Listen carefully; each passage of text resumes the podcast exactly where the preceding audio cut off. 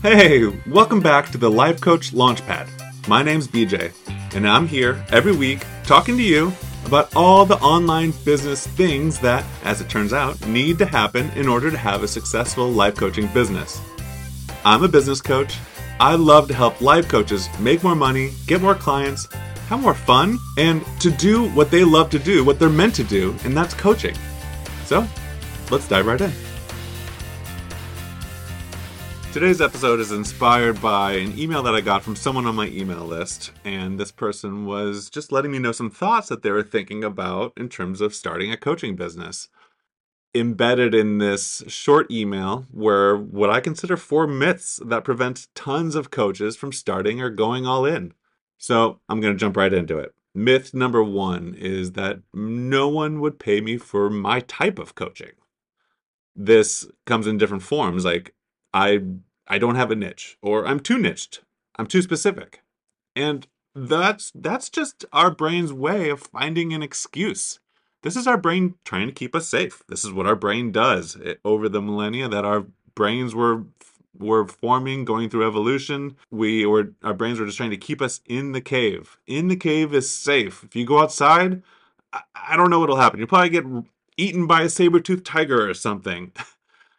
But here's a great way just to stick your head out of the cave, and that's just to Google what you want to do. Chances are other people are doing it. That's a great power of the internet. In this example, this person has decades of experience as a pastor, tons of Bible knowledge. They ha- they have experience coaching. I googled Christian life coach. Guess what? There's tons of Christian life coaches. I mean, I, I knew that before I Googled it, but when you Google it, it just really shows you what's out there. Now, just because someone has a website doesn't mean they're making a killing. It doesn't even guarantee that they're making a living what they're do- by what they're doing. But when you see a lot of people doing it, it's a pretty good indication that that you can make a living doing that. When you're looking through Google, through the Google results, this can be risky because us humans, we love to compare and despair. So if you're out there just naturally when you see what someone else has, you want it or you get jealous. That is those are just very natural human reactions. But the habit that you need to get yourself into is just to stop and remind yourself that this is a race against yourself. I'm talking about in business. Business is a race against yourself. In life, it's a race against yourself. The only person you should be comparing yourself against is your past self. Go learn what others are doing, get inspiration, and of course, and try not to get dragged in with the compare and despair, but use that as inspiration to move forward. And when you start thinking, oh, I'm not niched enough, I'm too niched, this is what people care about. People only care about is can you help me? Can you help them? And if you can, that's what you need to be doing. Here's myth number two is marketing's too hard. Also, people will say that marketing's too expensive. Again, can you help people? Often we get stuck thinking that we can't that we can't convince people they need our help, but I'm asking you, can you help? Can you help people? If you can or even think that you can, the help you provide becomes invaluable for that person. I mean, you know, you went through probably a very similar transformation as the way that you help people go through today. And by the way, if you're convincing people to buy from you, that's that's quite a red flag. What we're trying to do is trying to educate people on the powers of coaching. The way to get through to people, the way to find them, the way to educate them, that can all be taught. You can learn organic marketing. Paid ads are easy and they don't have to be expensive. You can get by, you can get started with a dollar a day. You can get a lot of feedback that way.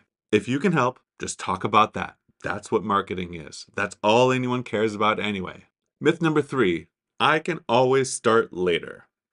Yes, the online tools, the marketing principles, your coaching skills, they'll all be there later. But if you're always saying later with no plan of when, no plan when you're going to get started or when no plan of when you're really going to take it to the next level, that is not a decision. That is indecision.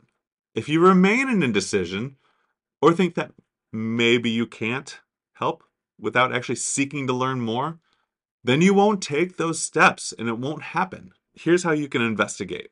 Why do you think people won't pay you? Because you created one social post and you heard crickets? Well, I mean, sometimes you might have created hundreds of posts and you don't hear very much feedback. But think about it, kind of flip it around. Is there any positive results that you've created in your life? Have you ex- exhibited grit, persistence? Have you really gone for something else in the past? Use that as momentum, use that as evidence that you can, in fact, create a coaching business. When you're considering this option of always starting later, ask yourself, well, what will life be like if you don't try? Because if you keep putting it off, that's exactly where you'll end up. You won't have tried. You will become someone who hasn't tried, who hasn't put themselves out there as a coach. You haven't told anyone. Are you willing to accept that? This is the situation I was in when I was a manufacturing engineer for 11 years at a multinational company. I was making six figures, going up the corporate ladder, and if I just would have stayed there, I would have been very comfortable with the benefits that I was receiving and would have just done that till retirement. But the thought of not trying to become a business coach just made this not an option for me. I know that I am meant to help people do what they love to do and make a business out of it. I know it's possible. So I just feel like jumping up and down and telling people that and showing people that and helping them to do it. Here's another way to get through this is that you don't have to decide to go 100% all in in order to get started. If you can find a stepping thought or just kind of a first step, then you can get the confidence and motivation to create something.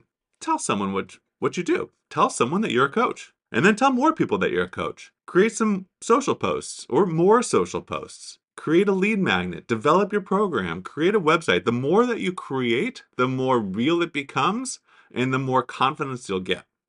When you just do the next step, you don't have to know exactly what the following step will be, but just doing one step will lead you to the next.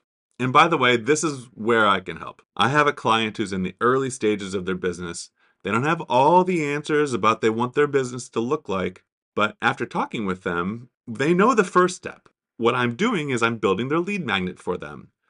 They don't have a website or anything, they have nothing.